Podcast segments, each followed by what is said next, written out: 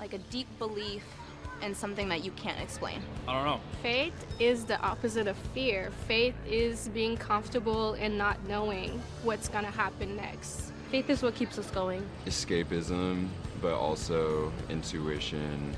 I believe faith is hoping for something you don't see. This morning I had faith in the New York City subway, which did not come on time. I have faith in, in human human good and that there is more good than evil. Tonight I'm going to have faith in Uber. I have faith in humanity. I have faith in people. Honestly, I've just been trying to have faith in myself. Me? An architect. Someone that created all this. I have faith in nature. I have faith in the animals. I have faith in the universe.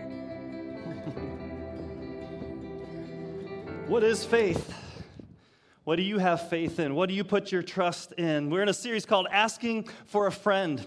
We're asking questions that uh, maybe you've had, maybe you have right now, maybe questions that you didn't know to ask or you were afraid to ask, but questions that we need to be talking about. And so we're talking about what is faith? How can I have faith? That's what I want to talk about today. How can I have faith? Last week, we spent more time talking about who is Jesus and really looking at what is the evidence in, for Jesus. What is the evidence that he is the Son of God? What did he say about himself? And was more on the apologetic side of things, like trying to really give some proofs and some understanding of, of that context. Today, as I think about faith and as we are going to talk about what does it mean to have faith, we're going to move from the evidence side to the relationship side. I really want us to spend a little more time thinking through relationship because sometimes we see God in a distant way and we think about faith and we think about religion and we think about the, the, the Bible and the things we need to know and theology. But what about we, faith being more like a relationship, to see it in, in that way? When I think about relationships, and, and, and I'm going to use this as an example throughout the, the message this morning, I think about uh, the relationship that's most important in my life, and that's my relationship with my wife. And so um, when I think about meeting Shannon, I've got a picture here of uh, when Shannon and I first met on a, on a missions trip. I know it's really grainy. It's the, it's the one on the, the right, is our, I think that's our first picture ever together, kind of standing together in a group shot there. And then that was a picture a little bit later later. That's my nephew on my, uh, my lap. And yeah, that was us back in like the 1997 or something like that. And meeting Shannon changed everything about my life. From that moment, when I met her, all of a sudden, things that were important didn't seem so important anymore. It was like a singular focus, and it was about getting to know her and, and, and building that relationship. And from that day on, my life has been different, completely different. And I wouldn't go back to life before Shannon than it is now and everything has changed. And, and when we think about this complete transformation that a relationship can have, that's the relationship of faith as well. Look at 2 Corinthians 2:17. Those who become Christians become new persons. They're not the same anymore. For the old life is gone and new life has begun. When we begin in a new relationship, when, when we begin a relationship with Jesus Christ, when something changes in us, it, it is a new life a brand new life begins. And he says, Those who become Christians, a new life begins for them. What is a Christian? Have you ever thought about that? How do you define that? How do you describe that? What is a Christian? That might be something good to talk about in, in your small groups. What is a Christian? Well, you might say, well, some people out there might say it's somebody who was born in a Christian country. If you're born in America, Americans are Christian, right? Being born in America doesn't make you a Christian any more than walking into a Chipotle makes you a burrito, okay? Proximity does not change you okay? That you don't you don't instantly become that. I mean maybe there's in, in, name only in some ways but that's not really what a christian is. You might say well going to church. A christian is someone who goes to church. Well going to church going to church doesn't make you a christian any more than sitting in an oven makes you a biscuit. All right i'll stop with those analogies okay? But the idea is proximity and just being in this place does not make you a christian. Now you might say well being christian uh, that some that's a nice person Christians are, are, are nice people. Well, news alert atheists are nice people too. people who don't believe are nice people too. We meet lots of people who are nice people who, who don't believe. And so, what makes someone a Christian? Well, and on the other side of the spectrum, Christians are don't always have the best reputation in, in our country in the way people see them. Christians, they're judgmental. They think they're better than everyone else. They're so political, da da da, da, on and on. What is a Christian? Now you might say, here's the answer. A Christian is someone who believes that Jesus is the Son of God. Does that make you a Christian? Now, you're on the right path, but what does the Bible also tell us, though? The Bible says that even the devil and his demons believe that. Because they recognize, they understand that's who he is. So, what makes someone a Christian? And that word Christian, when it originated in Scripture, was actually a, a, term that was given to the believers by outsiders. That was not something they called themselves. Christian is actually like the diminutive, it's the smaller form of Christ. It's almost like little Christs. And I think that was maybe that was meant derogatory towards them. I don't know, or maybe it was complimentary. They were, hopefully, they took it as complimentary. They were representing Christ. They were small Christ. They, they, had the, they were of the group of those who belonged to Christ. What are, uh, what are fans of Beyonce called? The BeyHive. Good. I'm glad most of you didn't even know that. Uh, all right. How about this one? Uh, fans of Taylor Swift. Swifties. Christians are Christies, the Christ hive. I don't know. No, Christians, right? But it's a, this idea there's an affiliation, there's a connection. And, but we have to ask, what does that really mean, though? What is a Christian if it's not those other things? In real simple terms, we could just say it this way it's someone who believes and follows Jesus. Someone who believes and follows. There's a real strong correlation. It's not just believing, but it's believing and following. Now, that's really simplistic, and we can go a lot deeper into that. What does it mean to believe? What are you believing in? Believing that Jesus is the Son of God, that He died for your sins, that He died and rose again, and that He's coming back, and that we can have eternal life with Him, that we believe that we are forgiven and set free. Yes, God, I, you're my Lord and Savior. That's believing. And then putting my, my faith in that and, and trusting that, and then following. Now that I know that, how do I live? What do I do as a result of that in, in, in, in my life? And so you, you think about believing and following, but some of you might say, or you might wonder, how do you know like when you become a Christian? For some people, it seems to happen in an instant, in a moment. They can point to the date and the time. For others, it was a period of time, and, and it just happened over, over years, perhaps. I think for me, it's a kind of a combination of both. I grew up in a Christian home and, and went to church all the time, and I think I can't really ever remember a time where I, I didn't believe.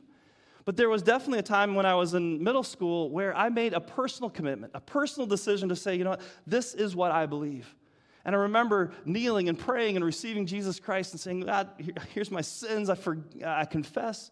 I ask for your forgiveness. And I remember that that sense of God's presence was an affirming moment for me, that I believed that He's the Son of God and gave me new life. And I was baptized some time after that and, and had my roller coaster of life as well, walking in faith and sometimes really being on fire and other times questioning and, and struggling. But, but I can point to that moment. And then it's just been a journey of faith ever since. How do you know? The question here do you know if you are a Christian? Question I want to ask you.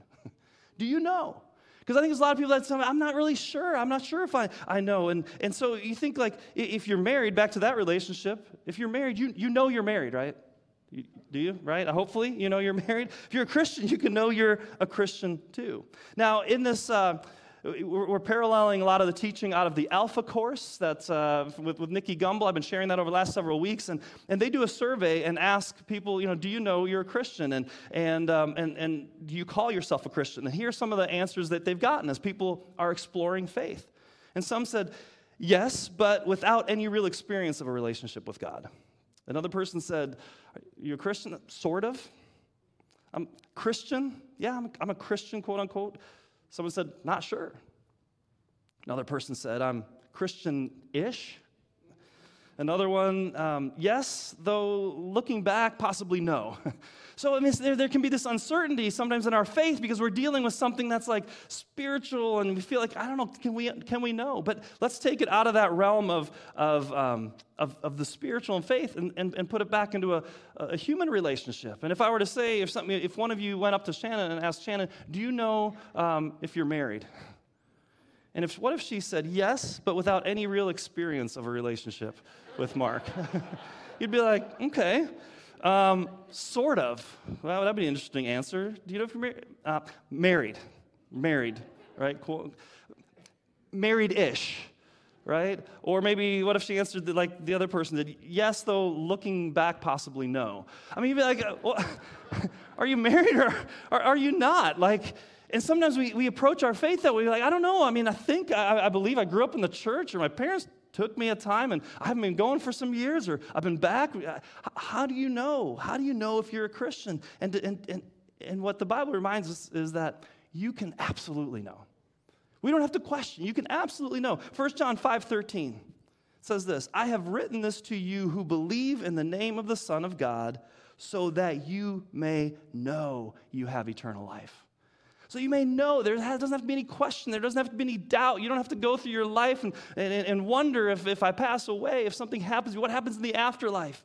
What happens now, you can know with certainty, absolutely, and, and just like I can know that I'm married. So, what I want to talk about today is, uh, is this question How can I have faith?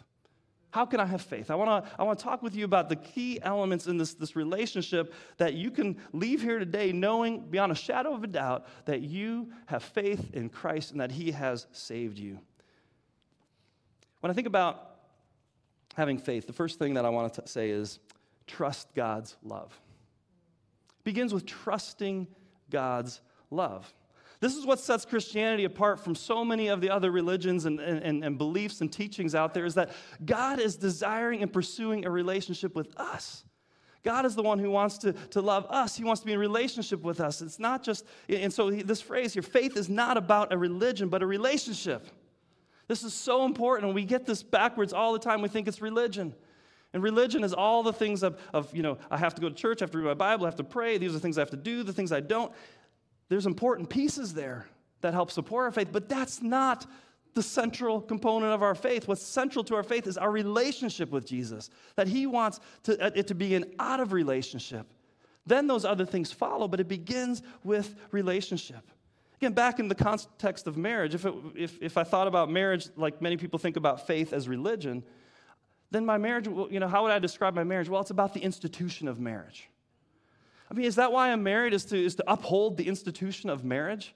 I mean, there's no relationship there. Just I, I got to do the things that married you know, couples are supposed to do and be with each other and, and committed. I, I do it because of the institution of marriage. You'd be like, that is a lame relationship, right? I mean, those are good things. There's things to uphold, but what's at the heart of that? It's got to be desired for love to be known. And it starts with that pursuit. It starts with that love, that trust, that, and, and spiritually as well, that trust that God is pursuing a relationship with us, that God loves us and He wants to be in relationship. The most well known verse, John 3 16. For God, so what? Loved. He so loved the world that He gave His one and only Son, that whoever believes in Him will not perish but will have eternal life. It was out of love, it was the love motivation that, that God brought Jesus to show us what love looks like.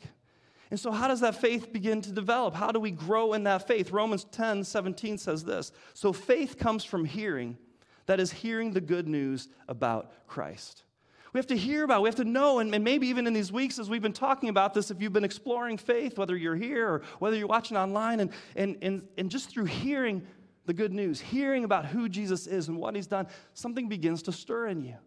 Maybe as you're in worship, as you're encountering the Holy Spirit, as you're encountering other believers, the hearing of the good news is growing in you. Or you can read scripture and you just begin, as, as you start reading through the Bible, you're hearing the good news. And all of a sudden, faith begins to grow. And that's, that's what it's talking about here that, that through the hearing, faith begins to, to plant a seed. Something begins to happen. It's like that courtship. It's like that time where we get to hear from one another, learn about each other, and grow in that relationship. Revelations 30 20 says this Look, I stand at the door and knock. If you hear my voice and open the door, I will come in and we will share a meal together as friends. This is Jesus talking. If you hear my voice, I'm standing there, I'm knocking, I'm waiting for you. There's this picture painted here. Take a look at it. It's from Warner Sallman. And uh, maybe you've seen this picture before. Uh, I remember as a, as a kid, we had some of these paintings or little pictures in, in, in our house. And uh, it's a picture that, that depicts this verse. Jesus standing at the door knocking, saying, I want to come in. He's standing at the door knocking. I want to share a meal together with you as friends. He's what, what is that? It's relationship. He wants a relationship. I'm not here to present to you a theology of religion and faith. I want to share a meal with you. Take a look at the, a moment at this picture and see if there's anything else. Just kind of the things that, that stand out to you. Pretend you're at an art exhibit and now you're just trying to admire the painting and, and see what, what are some things you might notice?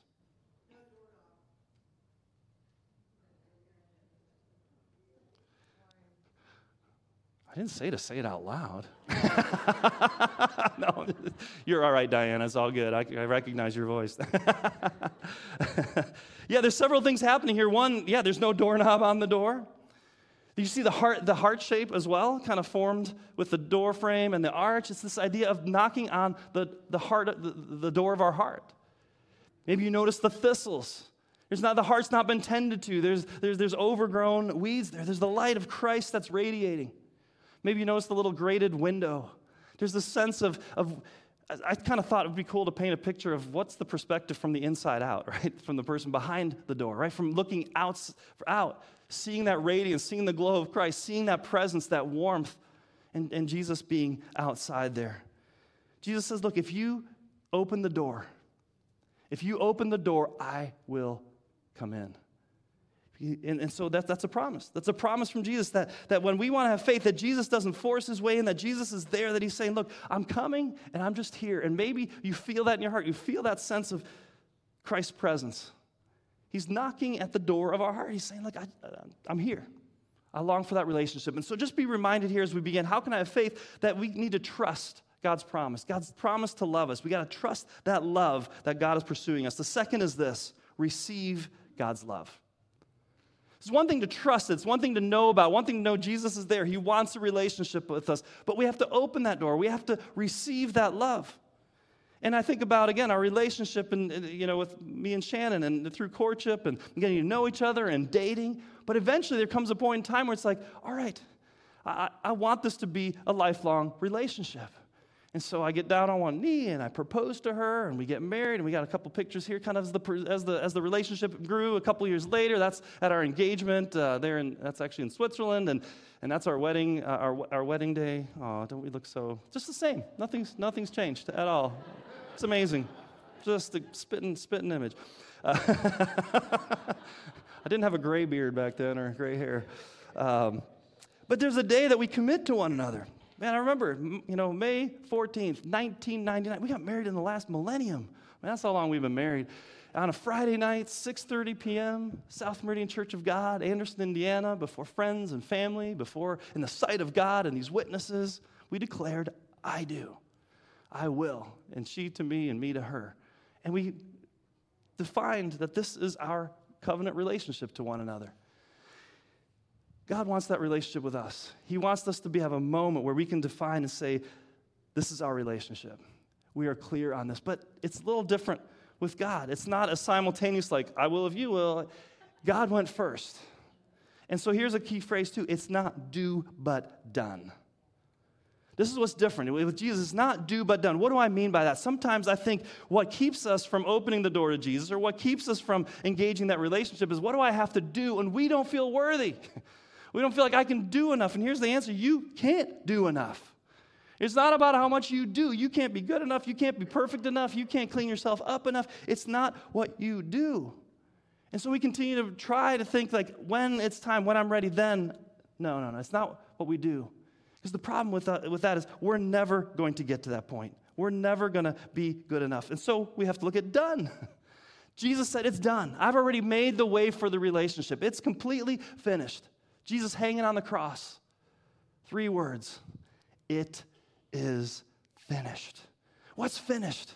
The work has been accomplished. The, the price has been paid. The thing that, that's going to establish the relationship, that's going to make the way, the openness to the relationship has been done by Jesus. He's made the way for us, and he's saying, look, now we just have to receive that. Romans 6.23, for the wages of sin is death. So our life and the, and, and the sin in our life, the, the garbage in our life, the crap in our lives, the things that we can't clean up, it, that's death. And some of us are going in that direction. We feel that death, we feel that decay. But the verse says, But the free gift of God is eternal life through Christ Jesus our Lord. The free gift of life. He's saying, uh, It's done. I've done it. It's right here. It's a free gift. Now, if you're like me, you're skeptical of free gifts. Anyone? I mean, it's almost like an oxymoron. I mean, free and gift should go together, but whenever somebody says, yeah, I've got something free for you, what do you think? Eh, strings. What do you want? What's going on here? What, and, and, and, just a couple weeks ago on, on, Super Bowl Sunday, remember that we talked a little bit about that before, the He Gets Us ads about just presenting Jesus in a different way in our, in our world. And so I went to the He Gets Us site and they, they said, you, We have free swag, free gear. You can get a free hat, you can get a free um, t shirt, you can get a free sticker. And I'm like, I like free. I mean, I do like free, and I'm skeptical, but I like free. And so I was thinking, all right, I don't know. So I went through the website and I clicked, and I was like, all right, I like that hat, I like that, I like that shirt. And then I clicked on it, and you know what I did? I put it in a shopping cart. I'm like, you don't put stuff in a cart that's free. I mean, like, you give it to me. Okay, all right, all right. I'll go to the cart, and I clicked on the cart, and, um, and I was getting ready to check out, showed the, the items there, and then it said, it, it said um, p- choose your preferred payment uh, method of payment. I was like, here we go. What? And then I clicked on it, and this is what popped up.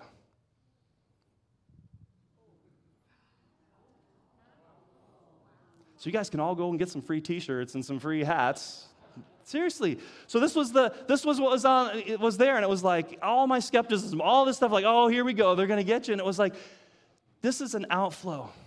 Now, was, was the T-shirt free? Is the hat free? Is the shipping free? Free to me. But somebody out there is just doing it for free, right? No, somebody paid for that stuff.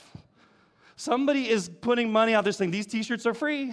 These hats are free. We're going to cover the shipping. We just, we're going to give this to you as a gift. Just here's what you do just, just pay it forward. Do something with it. Love somebody. Live out of that. God's gift to us is free. And yet we're skeptical. Sometimes we wonder what are the strings are attached. And Jesus is saying, No, no, no, it's free. It's free, but it wasn't cheap, right? It's a free gift, but it wasn't cheap. It was paid for at a great price. Jesus' life, his death on the cross, it cost Jesus everything to give us that free gift. And yet we're sometimes skeptical. I got to take care of this. I got to do these things. No, no, no. It's free. It's received by faith. John 1 12. But to all who believed him and accepted him, he gave the right to become children of God believed and accepted, right?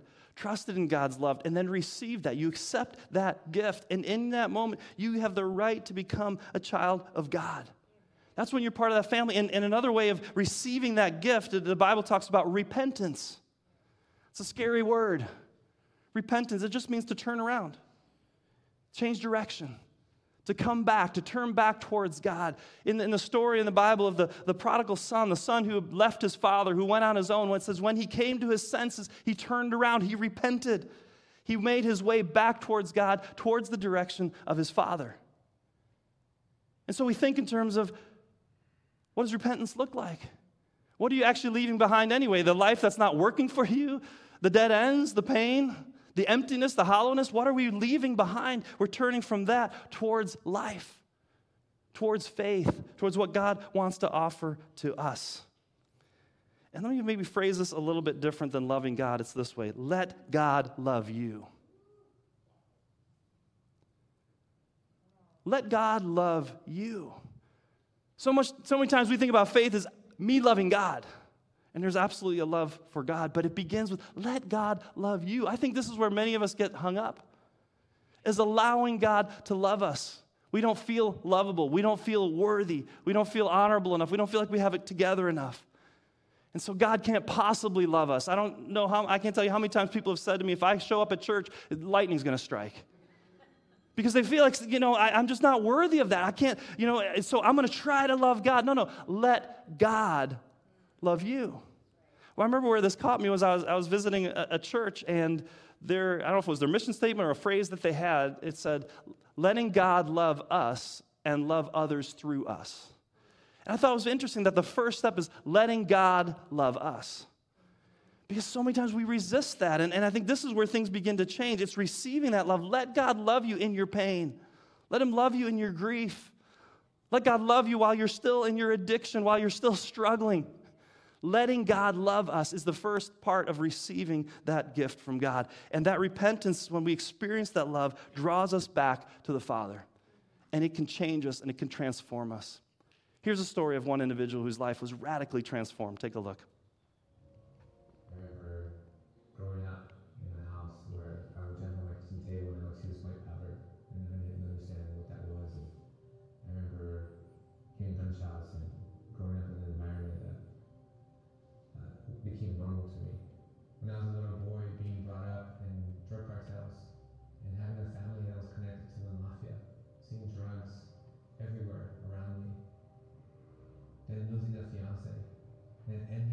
federal prison.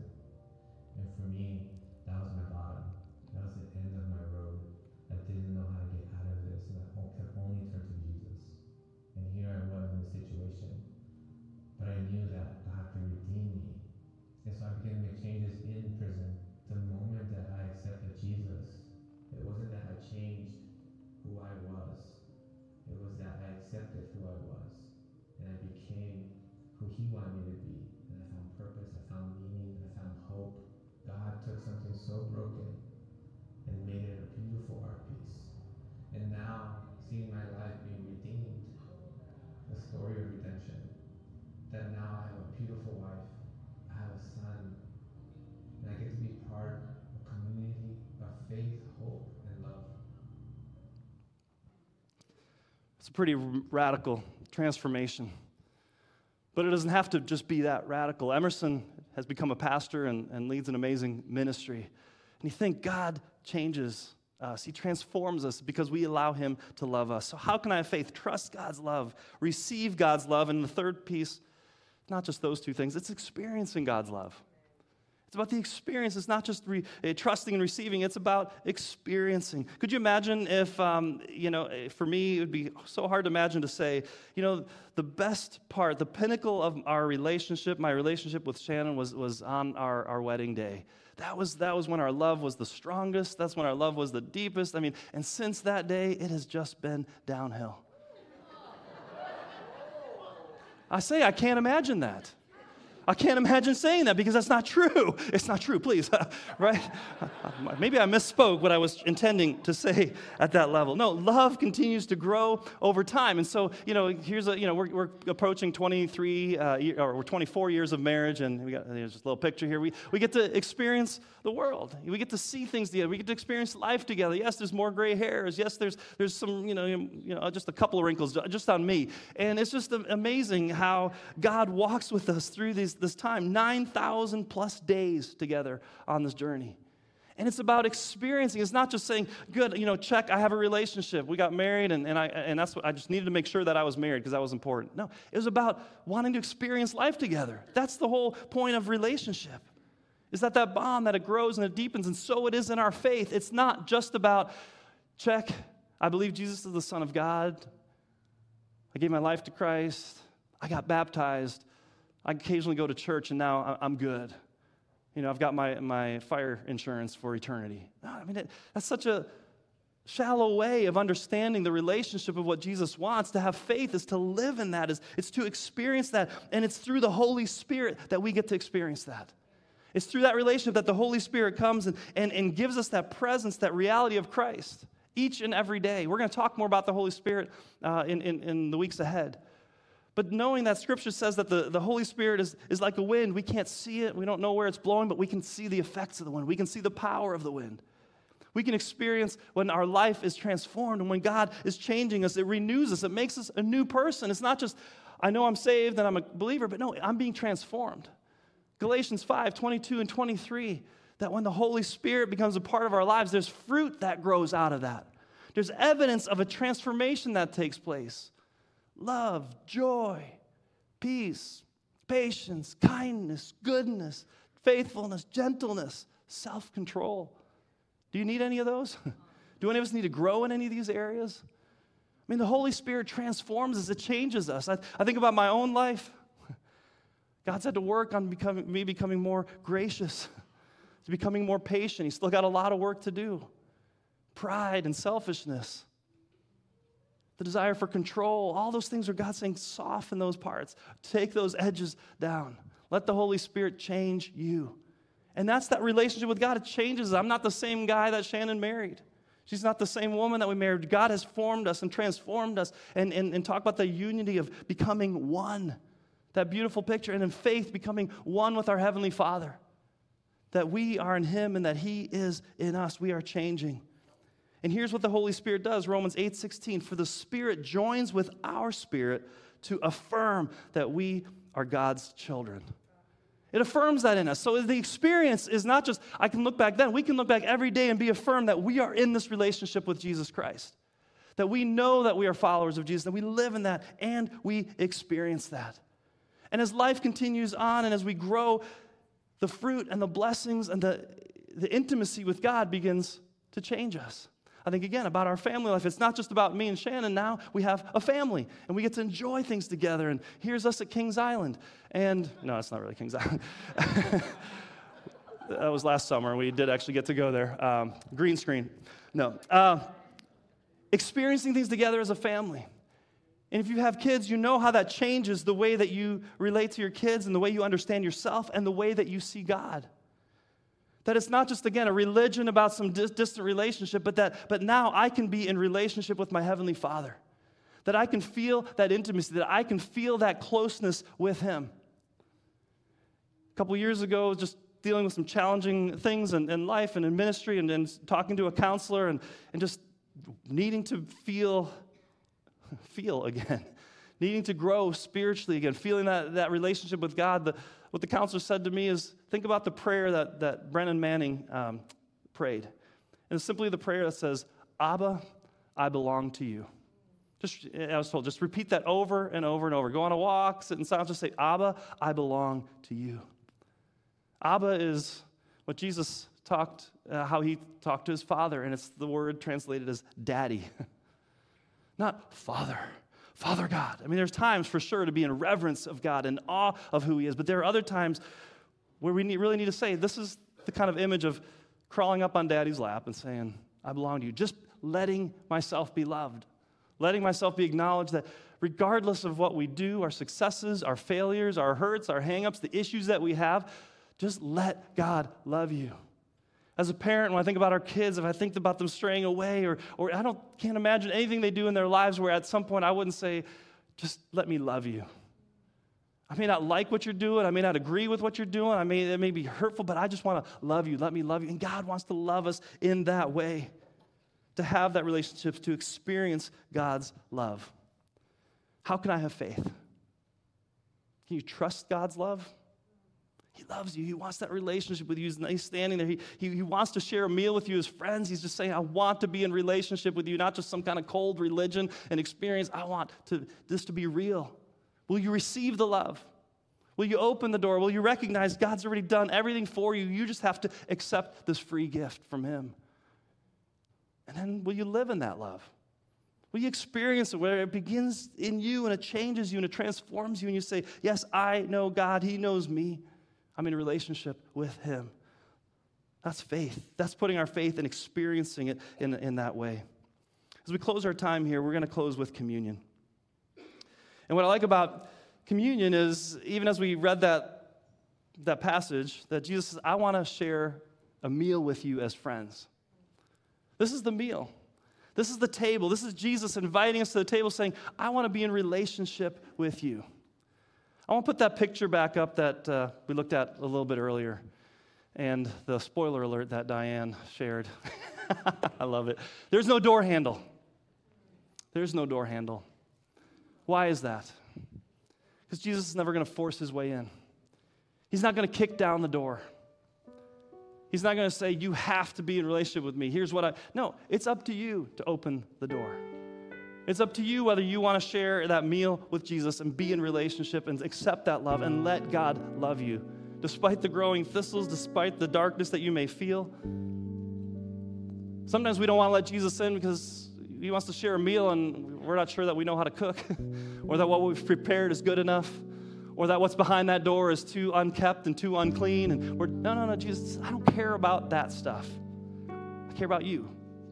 I want to be in relationship with you, will you open the door? When you experience that, that knocking on your heart, that, that presence of Christ, how do you respond? Jesus is simply saying, Look, I want to love you. I want to forgive you. I want to set you free. And I want to be in a relationship with you for the rest of your life and for all eternity. That you can experience freedom and forgiveness. You can know today when Jesus was with his disciples, he invited them around the table. I mean, this is the table. It's, it's come and share a meal with me. And it's not just the meal. Jesus takes the bread, he broke it, and he said, This is my body broken for you. He literally broke his body on the cross so that we could be a part of him, that we could be in that relationship. Before we take communion today, I wonder if some of you, maybe today, for the first time, in this very tangible act of taking communion, might say, This is me opening my heart to Christ. This is me, maybe for the first time, really acknowledging Jesus, I want to share a meal with you as friends, as my Lord, as my Savior, as one who's forgiven. And you begin that relationship today, March 5th, 2023. A new beginning. a fresh start. Jesus says, Come and let's share a meal together as friends. Let's take together the bread.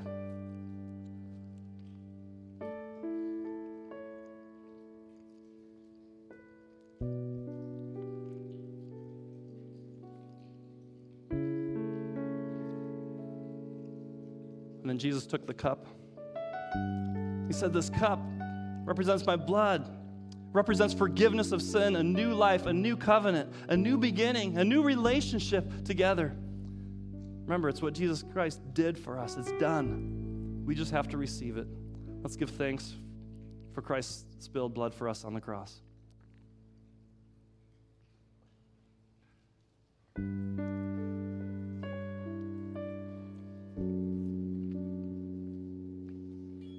We take some time to pray, I just want you to reflect in silence. Close your eyes or maybe look at the picture. Where do you stand with Christ? You don't have to guess, you can know. And you can experience that relationship for yourself today. Express to God in your own heart what you desire with Him today. Let's just pray for a few moments.